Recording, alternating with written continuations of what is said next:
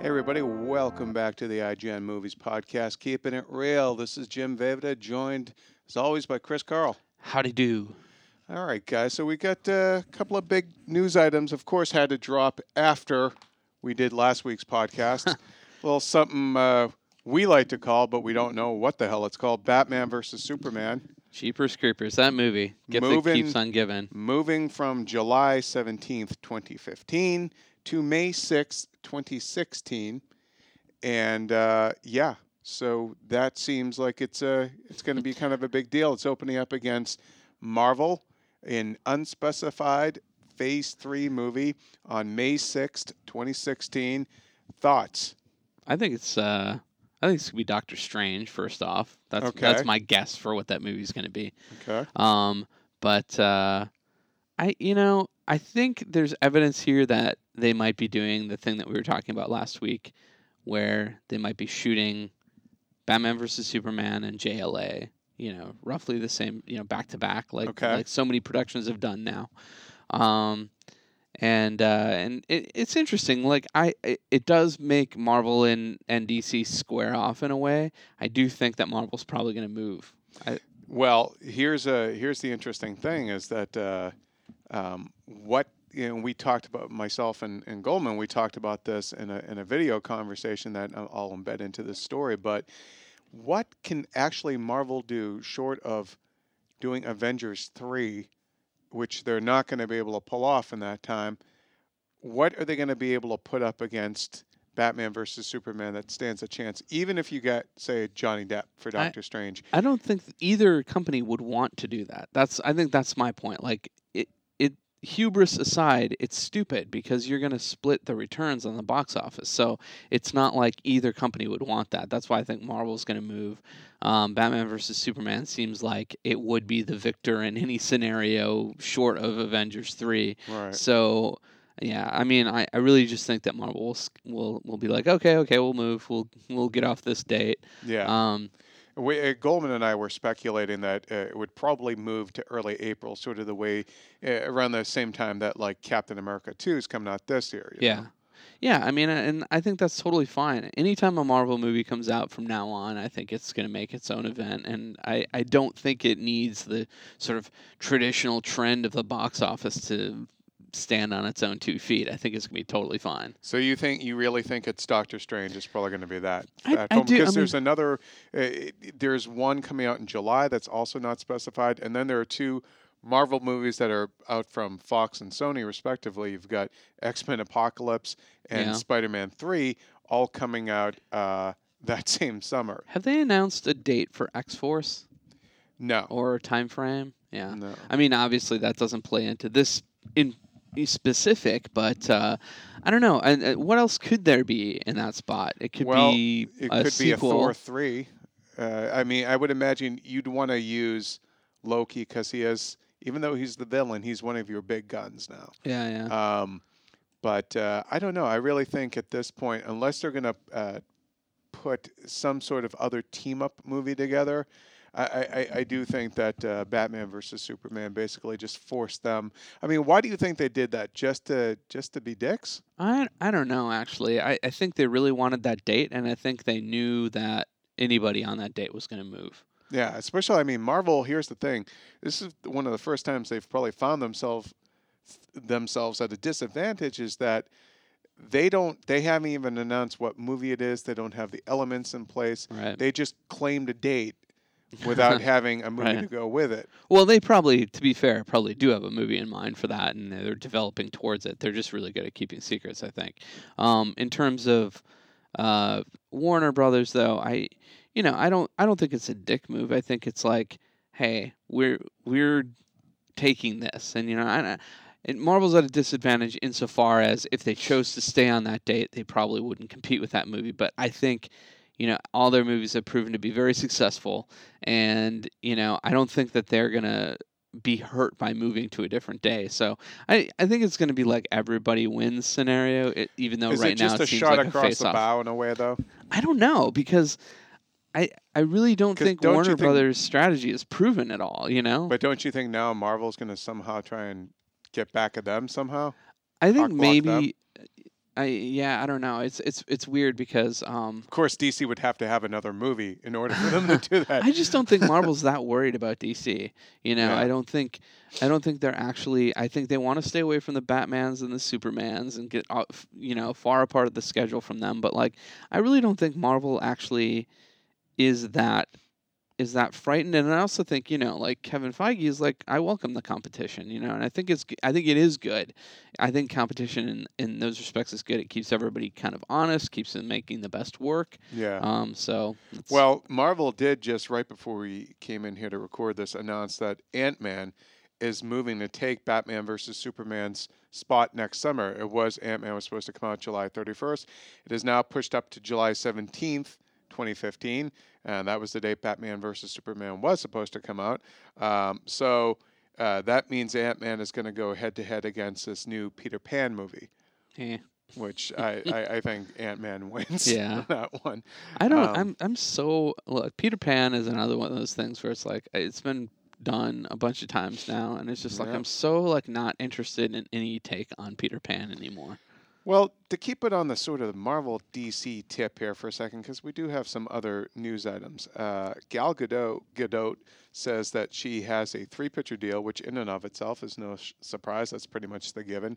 But that Variety says that her three movies are Batman versus Superman, uh, JLA, and a solo Wonder Woman movie. That's that. That stands And- to reason. I and, think. And Gal Gadot revealed in an is, uh, Israeli television interview she's being paid three hundred thousand dollars to play Wonder Woman in Batman versus Superman. for that movie, which also indicates what I think is the case is that she's not going to be in that much. I think she's going to be in the other But, ones. you know, a lot. Chris Evans was only paid half a million for Cap One. Maybe they're taking the the Marvel playbook too in terms of hardball salaries. You have to start. She's unproven. She's an unproven commodity. You have to start low with people who you're not, who are not going to help your movie in and Who of could themselves. also get recast if she doesn't Yeah. click. if you if you start off with somebody like that and they become really wildly popular then they can pay the money if you if you bring in johnny depp off the top you know you're going to pay him a lot um,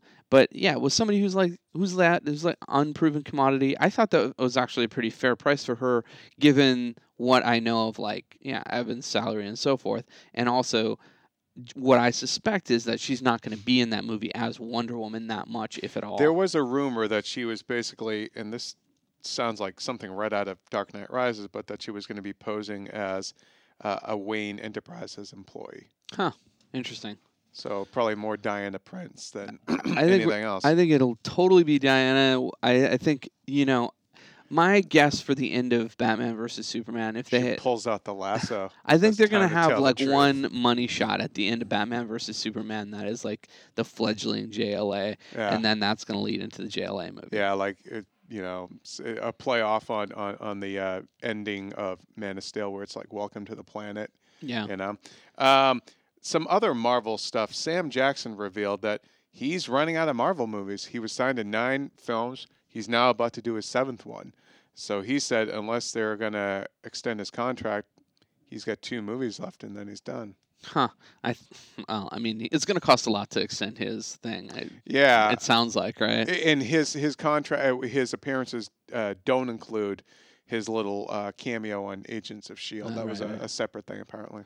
Yeah, I mean, I think you have to negotiate for those extras, but yeah, I mean, for me, like, I they could kill him and replace him. You know, I think that's what they're gonna do with some of these characters. Um, you know, Well, he's already. We can tell from the trailer, like he's gonna get effed up pretty bad in in Cap Two. yeah, Uh, maybe he's forcibly retired. I don't know. Maybe he goes on the run like in the comics for something. That could be. Maybe he finally gets his own movie. Maybe that's one of the the Phase Three ones is an actual Shield movie. I think a Shield movie would be cool. eh, You know, as long as it's not like Agents of Shield. I think it would need to be a lot It'd harder like edge. You know? Black Widow and and Yeah. and uh, Nick Fury. Real There's a- espionage film. There's an announcement this week of the Black Widow Punisher uh, Yeah, crossover direct-to-video. direct to video Blu-ray, and I An was like, animated movie for you Yeah. guys. Yeah. Yeah, and I was thinking that would actually make a pretty badass movie if it was Black Widow and Punisher, and they have the rights to Punisher again. I don't well, I, Punisher is one of those characters I feel like they need to to retire. really. Yeah, I, I've, he's had three times at bat, and he struck out each time. You're done. You're on the bench, pal. I still think that character. Can make I- him work on a TV show, maybe. I don't understand why nobody can get that character right. It's it. It doesn't seem. I think he's just a one-note vigilante. There's nothing else going on there. It's not like a Batman where you, there are deeper psychological levels or a really interesting rogues gallery. He's basically just a badass. He's he's that 1970s vigilante, right-wing character going around just blowing away the bad guys, and that's it. He's a Charles Bronson movie, Right, right. and I, I think we've just grown to expect a little bit more. But A little more dimension. yeah, Yeah, I think maybe maybe it could be like like you said a, a TV show. You know, like a bad person of the week that he has to eliminate. You know, Yeah. and, and then a through line that kind of it'd be interesting to see him used as like a villain, like when he was first yeah, brought into the comic, and then by the end he's become like the good bad guy. I have a really really bad version of um his first appearance in Spider-Man. Um, the cover's all like hanging off by Oh, the staples and yeah. stuff, but like uh, I have it it somewhere. four bucks, I bet. Oh man, I, I got it. It was a it was a, a gift from uh, or it was like in this guy's comics that I that I received. Um, couple of other Marvel things, and then I realized we totally forgot to talk about box We office. did it, you know we're we're shaking up the format we this week. are. We're making you wait for it. Bated breath. We're going right in there to the hard uh, That's right. discussion. Um, no Stan Lee cameo in Guardians of the Galaxy. Stan the Man said since he didn't create it or write it, he's not gonna. He doesn't pop up in there. Uh, a lot of people seem bummed about that. Um, what What do you think? Did they have forced him to do it? I I mean it was his choice. It was his choice. What if, yeah, what if they make a little alien that looks like him though, or like another raccoon, but he's got like glasses like Stanley. I feel like um I I'm not super bothered by it, but like I also don't think that that's really I've never really considered that the point of him being in the movies. Like I created this. It was more like, hey, this is a Marvel movie and Stanley is awesome. Yeah, Let's put him in and then you look at it. I mean, I I, think they're cool. It's like it you won't even I feel like you won't even recog- realize that he's not in it after the movie ends. You'll be like, "Oh, oh yeah. Yeah. cameo."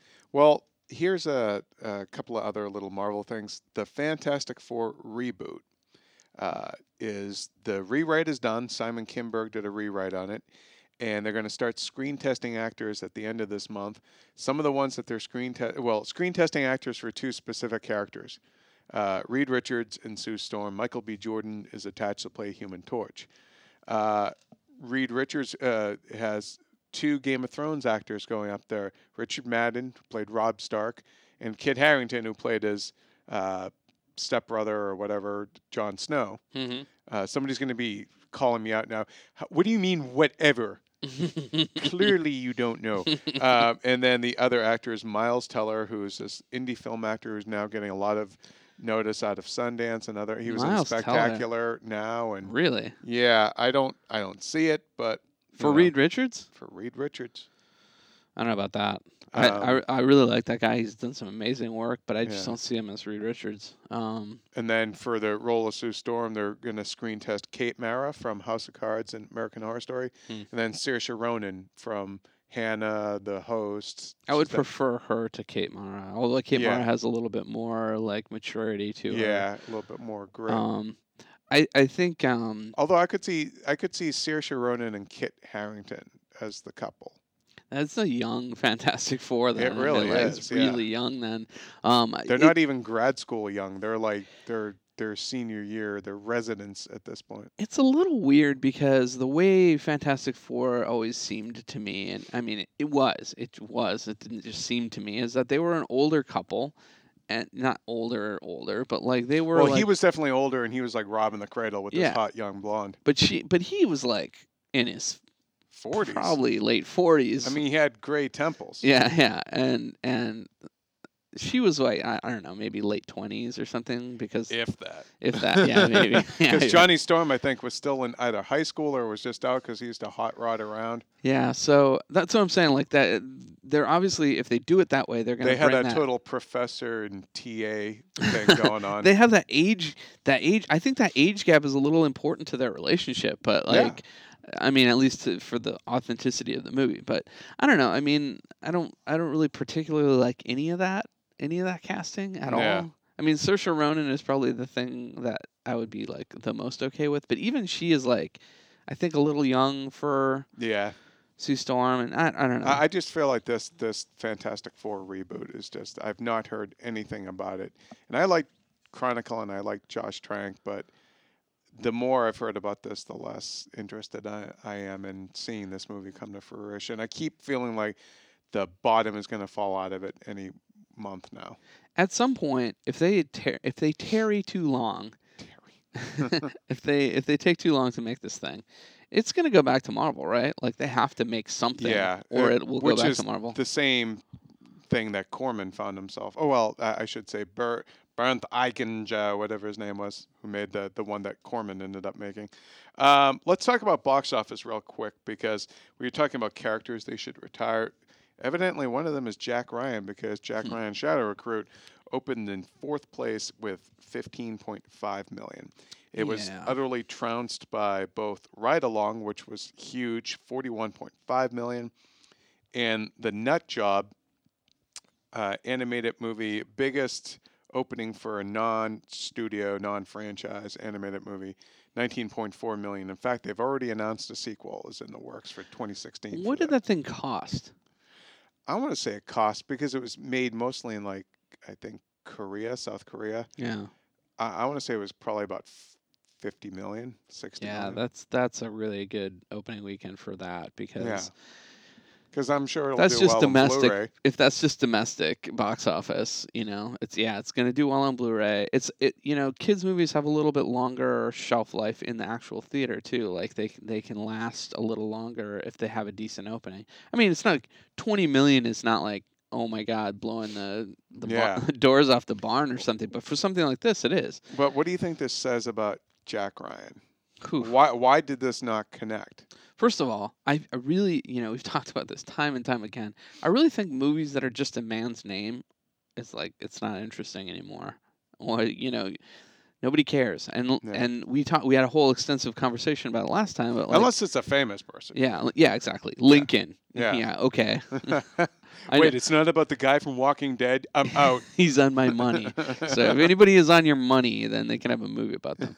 Um, but but yeah, I mean, I don't know. I I just I, I feel like there was a generational gap there. I mean, this Yeah. character's heyday, he's a Reagan era creation whose heyday was 20 odd years ago. Um, they did, I felt like the movie did an adequate job of updating him for post 9 11 world, but the studio did not reintroduce this character yeah. to people who have no idea who he is. So many people, uh, younger generation, didn't know who the hell Jack Ryan is. That name means nothing to them. It has no brand awareness for the younger film goer. I think they moved it to January and cut their losses. That's what I think hap- happened. I think I think they were like, we're gonna do the minimum to promote this movie, and if it catches on, great. But we're not gonna spend a ton more money on marketing because we don't believe in this actual movie. Do you think Jack Ryan would have been better served as, say, a TV series like a la 24? Probably, or you know, like I, I mean, I think they did what they could do with it at this point. Like I think at, when they, you know, were in, deep into production and got the final, you know, product, they were like, well, this is what we got. Yeah. Um, What do you think this says about Chris Pine? Is he a movie star or is he just a, an actor? I think we talked about this before, but like I just don't think anybody's a movie star anymore. I think characters are movie stars, and like if you Jack Ryan so Jack Ryan's not a movie is not star. a movie star, you know, like uh, Was he really ever? Because the first Yeah, one think so. was sold on Sean Connery, who was Yeah. coming off of his Oscar win, and then the other two were Harrison Ford in his heyday. and then Ben Affleck, who you know the, the movie was like not it, it didn't make it wasn't terrible at the box office. So it wasn't like It had a lot of things going against it. Yeah. One, it was after 9/11, and two, it was uh, a lot of people who. That was right around the time that Affleck was entering the nadir of his career. yeah. You know, Daredevil Man, was we're coming throwing up. some words in here today. Look, we went to college.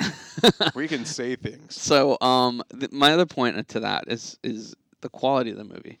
Um, if it had been good, if it Yeah, had been getting good, re- you know, yeah, word of mouth. Um, then I think it, it it could have done something like Olympus Has Fallen. If it had been Olympus Has Fallen, it was called Jack Ryan. It would have had a better chance. But I still think don't call your movie a guy's name. Just don't. Do you hear me, Michael Clayton, too?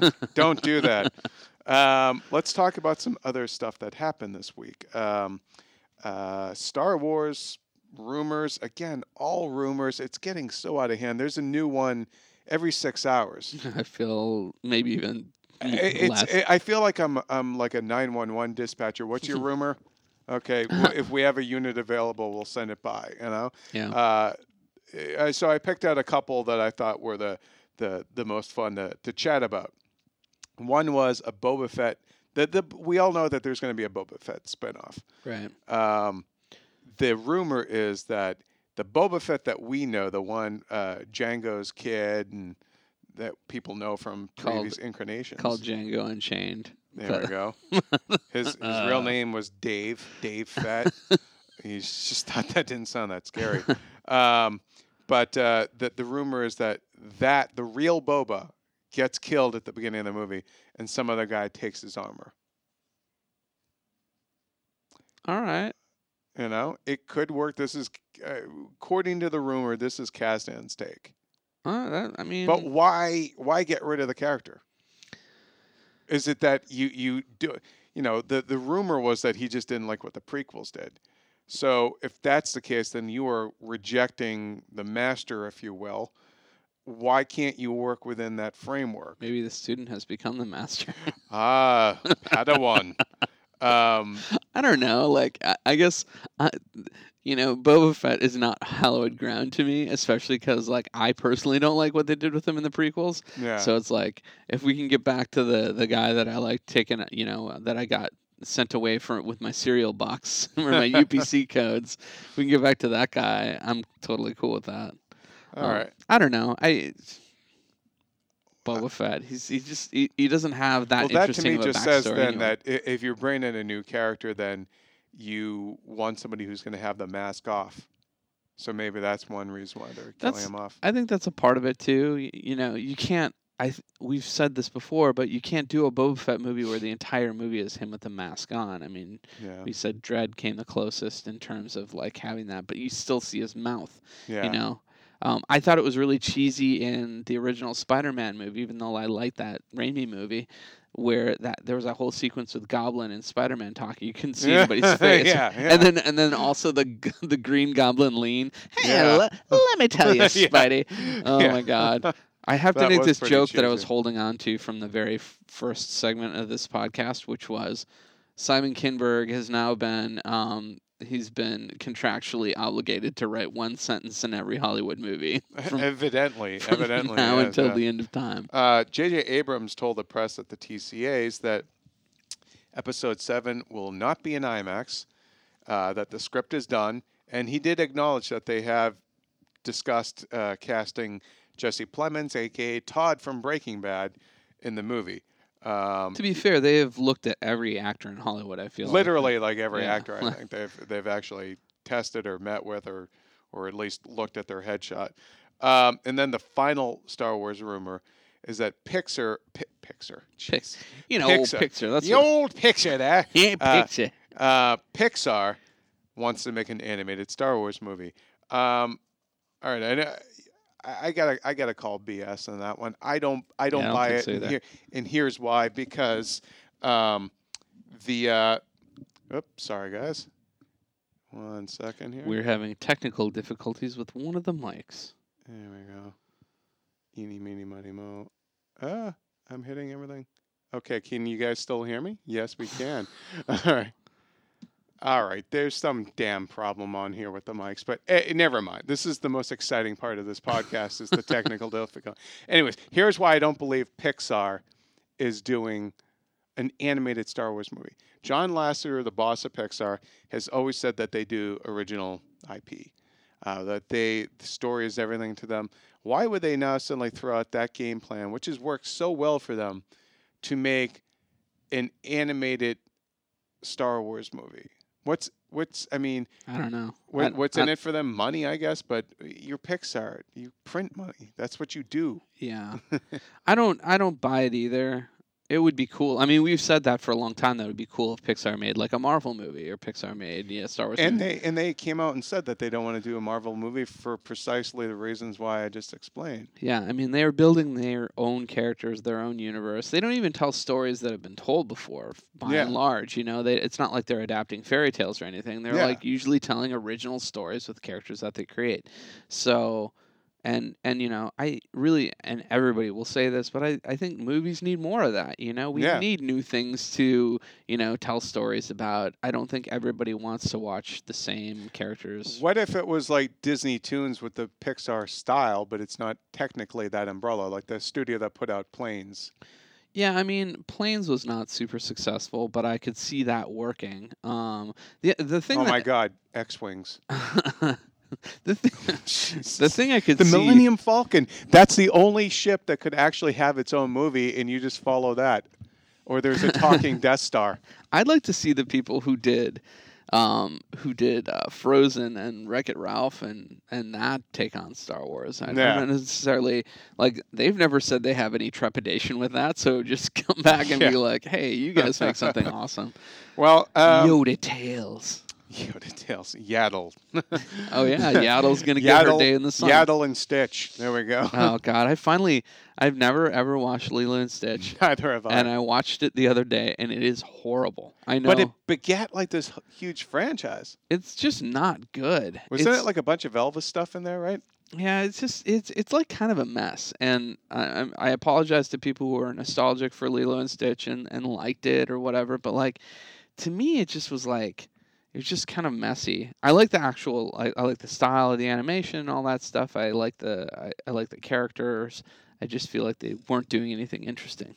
That's my review of a movie that's 20 years old. Let's uh let's jump into a couple of other little news items. Wait, wait, here. wait, wait. Before Wait, we get off done? of Star Wars, we got to mention your tweet that to Conan O'Brien. Oh, geez, yeah, yeah. The, so Conan O'Brien, you guys, uh, if you guys follow me on Twitter, you probably saw this, but there was a, um, uh, he did a hashtag of like terrible Star Wars spin-off ideas, and mine was saving Mr. Binks, and it was chosen as the number one worst idea for a Star Wars spin-off. Of course, I meant it as a joke, but it was my Yeah, my best my, my my superpower for bad puns finally Yeah. paid off. Best Team worst. Coco named it number one. It's I- awesome. We give you a little yeah, there we go. keeping it real That's applause that's the, the, theater. golf clap chest chest Um, for me. Here's mine. If I had entered, would be Happy Fat. that's good. I like that one. trying to, you know, I'm trying I- to play in your field. Well, but- for every every good pun, uh, I have 15 other bad ones that go out. Like uh, I also had Kashik Blanca, you know, which I kind of liked. Um, then uh, wow. yeah, someone said the, the couple of the other ones that made the list were pretty good. The E Walking Dead, I liked that one, and then uh, ah, geez, Can resurrect the the one fallen Ewok from the Battle of Endor. Turns out he's got a horrible virus. That's, that's what brings them down. Um, uh, let's uh, let's talk about a couple of other things. Transformers: Age of Extinction, the fourth movie in that franchise, is um, is according to its producer Lorenzo di Bonaventura. excuse me, my voice is cracking. Is not a reboot. He says that you know it's interesting. What do you call it? It takes place within the same universe.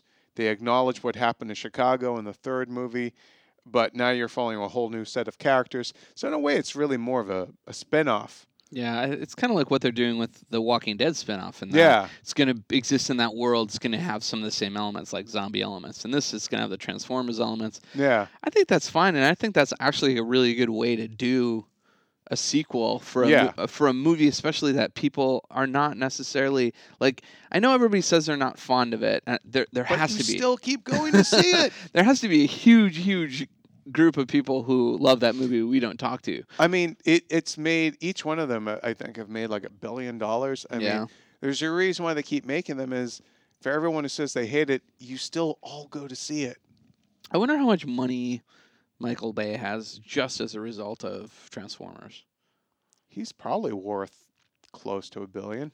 That's just insane. I mean, think about it. I- He's he's got his own production company, which it churns out a lot of low budget, but uh, sometimes high yield. high return. you know, Uh, he's got does a sh- shitload of commercials, Yeah. and so I'm sure he costs a pretty penny to shoot a Nike or a Navy ad. You know, Yeah. that's your tax dollars at work, people. Yeah, but Um, and then, uh, yeah, I mean, and I'm sure he wasn't cheap to get back for those two or three uh, films.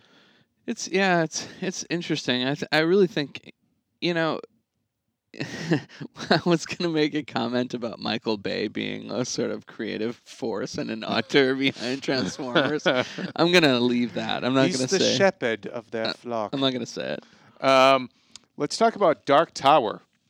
Yeah. Aaron Paul, Breaking Bad, you know, uh, says that he's had a number of conversations with Ron Howard about playing Eddie Dean in the in the film. Um, I have not read Dark Tower, uh, but I understand that Eddie Dean is kind of a big deal. He's kind of a big deal. I I'm also I'm on your train. I a couple a couple of years ago I picked up a copy of it and started reading it and I actually really liked it. It was another one of those cases where I just kind of put a book down I know, one day and then never brought never never picked it up again. It's not, That's not- why. That's why California, because we don't have rainy weekends. yeah. You never finish a book because you're like, oh, it's sunny out. Let's go out. I And you know, never come dude. back to it. I I've only like the the bathroom is my only refuge for finishing novels anymore. So you know? what you what you need is a terrible case of constipation. I need constipation. you though. need to eat as much rice, banana, and cheese Then as gonna get- possible, and then just sit in there Yeah. and finish the damn thing. Then I'm gonna get through the whole Dark Tower series. and then you'll be paralyzed because you'll have pinched some sort of nerve in your ass.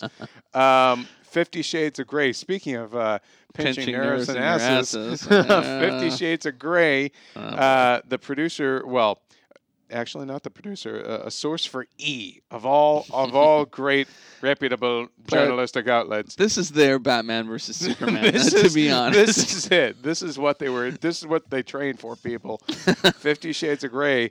They say is going to be uh, less sex in it than the uh, uh, ass whipping book, and that's a bestseller. Uh, that'll be more erotic and less explicit. Uh, I'm out. Look, I want the NC-17 version of this movie. I want to see after all this hype. I want to see what's gotten people in such a tizzy. I at least want the uncut version as an option. Yeah, I well, I just don't think they're gonna shoot. I I think first of all, people are scared that like U.S. audiences are gonna reject it um, if it goes too far. Um, because there's The one thing. Well, It's this is a very this is a very prudish and also very hypocritical society that we live in, right? and I don't think that people are as comfortable watching sex as they are thinking about it in their heads.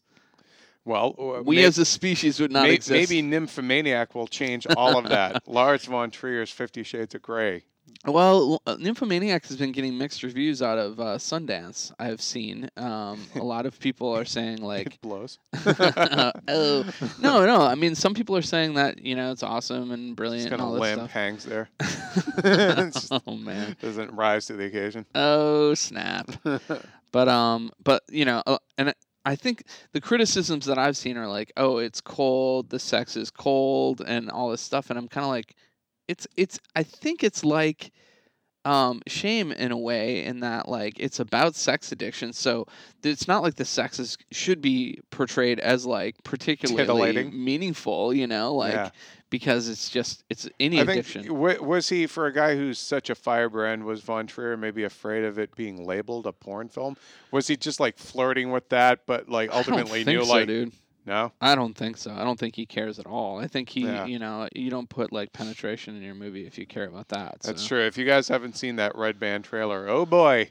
Wow, wow, wee, wow. I mean, they show things. I want to see that movie though. I'm like very curious about it because I feel like it is. I really loved Melancholia, and I, I haven't seen Antichrist, but I like. I Apparently like that's his got vibe. its qu- quite a fair share of its own yeah, that's true. boning. So, and I really like I really like him, but uh, you know him as an artist, I should say. Um, but this it's really intriguing. I actually think the marketing campaign for that movie has been brilliant thus far. No, yeah, it's been yeah. really, really, really good. Very sort of like on point with what I think the movie is going to actually be. This actually gives me a, a natural segue to talk about one of the actors in there, Shia LaBeouf, who, you know, he said he retired, yada, yada. Now he comes out and says that, hey, it was all just performance art. Didn't I say I that? got a couple of friends backing me up. Uh, one, I think it's, even if it was, it's bad performance art, and I still reject you. Well, I think it's similar to um, uh, Joaquin Joaquin. Phoenix. You know, it's like I'm still here, whatever. Like that wasn't good performance art. It was interesting, I guess, on some level. Why does every guy have to pretend like they're Andy Kaufman? I think it's I think what it is is that these guys, you know, are get uncomfortable with their fame and they feel Yeah. like they have to deconstruct it in some way and they have to make it about something that it isn't. But you want to see a deconstruction of fame? Watch um, um, Jack Gleeson, who plays Joffrey in Game of Thrones, recently appeared at a very prestigious uh, British uh, university and gave an amazingly eloquent speech that he wrote himself, all about fame and its destructiveness and just it, it's a really amazing speech. Uh, it's it's kind of been making the rounds online, and I, not to throw every young American actor under the bus, but there's no way any of them could have so eloquently phrased this this conversation as Jack Gleeson does. Well, he said he's out after Game of Thrones. He said, "I don't, I don't think I like this lifestyle, and I'm going to abandon it when Game of Thrones is done." And I think you know He'd make a great comments on- professor after you watch it. He's incredibly intelligent and well spoken, and I think, I think you know, ultimately, people become kind of a slave to the characters that they portray. You know, and you, you saw that with Leonard Nimoy. He fought back against Spock for a, a spell. You know, he did the whole "I am not Spock" thing. And then later on realized, okay, well, no, this is actually why my portrayal of this character is like why people love me. I think with a negative character like Joffrey, though, it's really hard to separate the yeah, person I from mean the he'll character. always be he he would need at least a generation to go by. I felt that way. like, you know, come back and be like a character actor. It- yeah, totally. Like he could he could give it like twenty years and then come back. I felt that way about Saoirse Ronan actually after watching Atonement. I hated her character so much in Atonement that I was like, I, it took meeting her in person, you know, like Yeah. being on a panel with her and seeing like she's oh she's really sweet and you know like really you know a cool person, but like. It took that to make me be like, oh, okay. Because otherwise, I think if I'd watched any subsequent movies with her in it, I would be just like, oh god, I can't. She's the atonement. Let's. Uh, I'm just going to read off a couple of news items. Um, Sacha Baron Cohen is reportedly in talks to play the villain, uh, possibly called Time, Hmm. in the Alice in Wonderland sequel, Through the Looking Glass. Sounds about right. Uh, that would reunite him with Johnny Depp uh, from Sweeney Todd. Mm. Uh, Assassin's Creed, rumor has it that Daniel Espinosa, the director of Safe House, might be directing it, but I've had a few other people reach out to me and say that it looks doubtful. Hmm. Um, and then uh, Stretch, Joe Carnahan's upcoming movie that had Patrick Wilson, Chris Pine, Jessica Alba, Ed Helms. Universal has dropped it Two just months from release. two months from its release. It was supposed to come out March 1st. Uh, Carnahan says on Twitter that uh, don't worry, it'll still come out this year. But you know, it's a low budget film, but uh, and it's from Jason Blum, who you know Blumhouse did Paranormal and all these Yeah. movies, and and Universal was like, we'd spend too much money for too little return, so they dropped it. Huh. So it's probably going to get scooped up by you know somebody else, It'll and probably be like an IFC or something Yeah, like that. yeah. I'd say. yeah, Um, see it going to like Magnet or something if it's. Well, Yeah. maybe not actually. I feel like the content maybe probably Sony Pictures there. Yeah. Classics or something. Yeah, maybe. Uh, X Files 3. Now, uh, Gillian Anderson was at the TCAs, and um, she said that if, you know, everyone wants to do it, but if they were to do it, the earliest, because of everyone's schedules, would probably be 2016, and that they'd have to address um, the alien invasion stuff because it's probably too late for it to actually be in the movie. Hmm. You know, I kind of agree with that. you know, because it was supposed to happen at the end of 2012, and clearly that didn't happen. Um, and now, the one last big news item I want to talk about is Quentin Tarantino Yeah. put the kibosh this week on what was supposed to be his next project, The Hateful Eight, a Western. Uh, he was uh, writing roles for Bruce Dern and Christoph Waltz, Tim Roth, Michael Madsen, Samuel L. Jackson. He sent it to the agents of three actors, Roth, Dern, and Madsen, and one of those agents, and to his producer Reggie Hudlin, and somebody leaked it. One of the agents leaked it. Now scripts leak all the time, but this was a first draft, and he had just sent it. Like it was like that day or the next day. Suddenly, everybody in town had it. All these agents were calling up saying, "Oh, I want my guy to get in there. I want my guy to in." there." And he's he was so he felt so betrayed and ripshit over the fact that this thing just leaked. And now he's usually cool with posting his scripts online before the movie comes out. You know, in a cool has written up reviews and stuff on- on those scripts. But he's like, I just finished this. I just turned it in. Yeah. So now he uh, so he put the the kibosh on it, and he's probably going to have it published as a book. He might return to it I as a movie down the line, but at, at this point, he's really peeved. Um, I- one of the outlets that that looked at it said that it was uh, that actually read the script said that it's actually more like a play with uh, only two settings: a stagecoach and a haberdashery, and that it was not his best work. oh, really?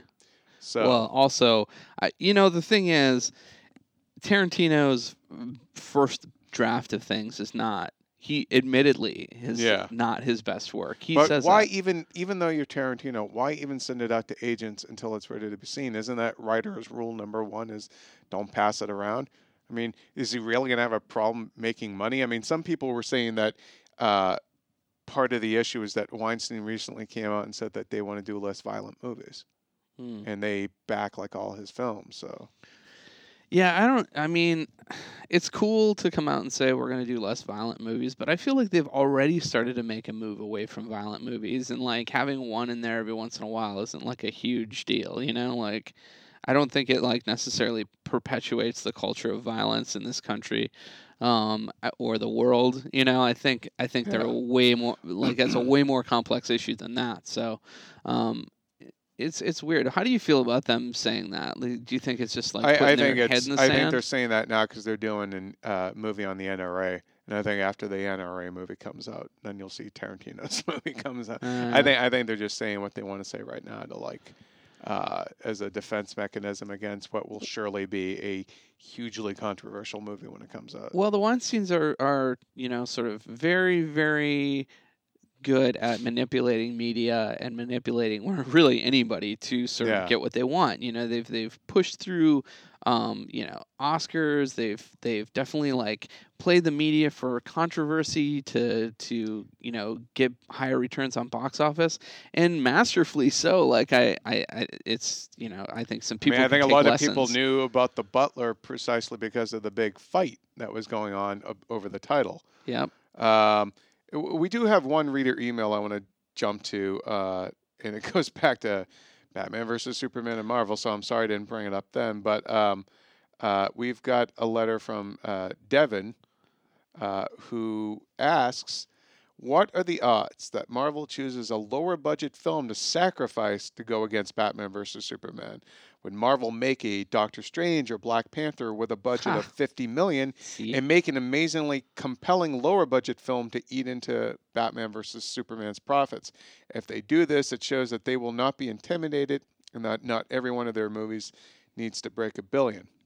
I think we're taking this way more seriously than than Marvel is taking this. I think yeah, I think people like double up on dates all the time and somebody has to move and it's just kind of a it's kind of like doing business. I I pure I do not think it benefits either studio to bring out both movies, any two movies based on superheroes at the same time.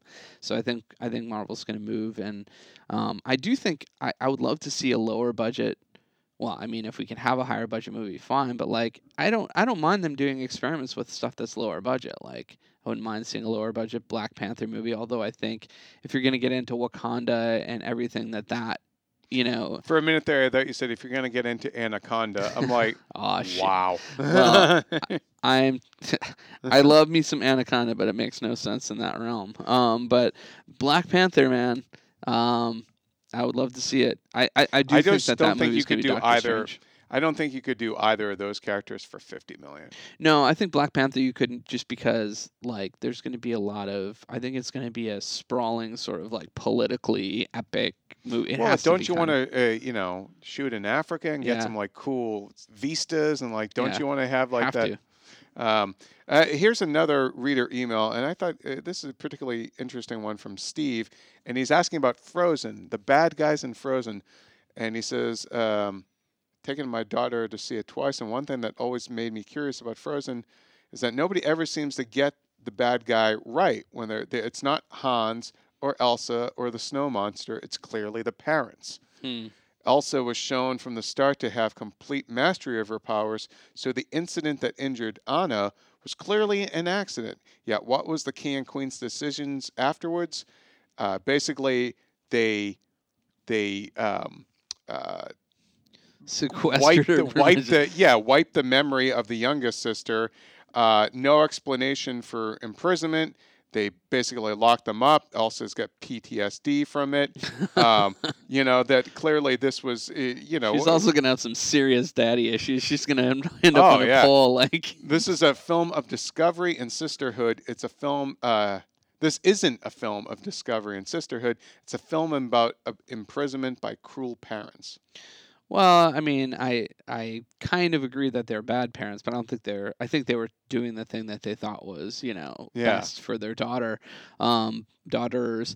But um, I I kind of agree with you. I think, and I think that's the one place where Frozen struggles is that there is no like really defined villain. Like you know, they're kind of uh, like, kind of pitting the sisters as one good and one and then you have that good. like the little uh, Weasley Yeah, yeah. Burgermeister yeah, dude or yeah, whatever. that snivelly guy. But, But- you know, he's not a threat to anybody at all, really. Yeah. You know, so like, and the- he's the not reindeer could have taken him out. uh, exactly. Uh, this is, uh, but he, he goes on to say, actually, here's another thing. Um, you know, in this early sequence where, where the sister accidentally, when Elsa accidentally uh, zaps Anna, he said that she she um, uh, it was an accident. She had control over her powers, so she never lost control. She lost confidence, and the city was surrounded by empty mountains. So her parents could have easily taken her out to regain that confidence and have her quote "let it go" sequence when she was ten, rather than imprison her both physically in her room and mentally with that disgusting mind warping edict conceal, don't feel. I think he makes a very compelling argument about the the, the true monsters. Of well, I do. I think so too. And I think there are a lot of parents in the world who do that to their children. They're like, you know, they don't. there are always those guys in like Austria who who've been like eh, having kids with their own kids for like 10 years and but oh, I wasn't even and like a that plumber place, that but- shows up to fix something accidentally finds them and frees them and and now it's all over the world media yeah, yeah. or It's, maybe uh, it's not even that bad no, I, know, I don't think it's. That, I don't think it's at that level. I think those. I think one of the worst things that those parents do is go wipe her memory. Like, how horrible is that? I know it's like uh, It was an accident. You know how many times little kids have like accidentally hurt their sibling? Like how many other siblings have scars because their sibling pushed them into the, the coffee table or you fell down to the playground because you got tackled. You I broke my brother's arm when I was uh, when I was How much uh, money did he owe you? Oh man, exactly. I was shaking him down. No, we were like sort of wrestling out in the yard, and I, I, I like got up really quickly, and he kind of flew off of me, landed on his wrist, and he broke it in like two places. Oh, and- God, how and- old was he? He was like six or something like that, and That's brutal. and um and his his arm was like at two right angles, and Oh, I, I remember I like took him up to my pa- my mom, and I was like, I this think doesn't look right. I was like, I think his arm is broken, and, and she's like, you think? And, um but yeah i mean it was hor- it was it was horrible but that happens between siblings you know like Yeah. that happens like i i felt horrible about it he felt even worse probably because it was happening because he was in agony. I'm But- pretty but- sure he felt but you know i i've gotten i've gotten hurt by my friends you know i like i had a friend accidentally hit me in the face with a baseball bat once like on the backswing you know like that hurts a lot you I know can imagine that all kinds all kinds of stuff it's Ay, know, ay, ay. that happens All right, well, we're going to start winding it down here. Let's talk about what's opening up this weekend. Uh, the only major new release is I Frankenstein. Uh, it's Aaron Eckhart and Yvonne Strahovski.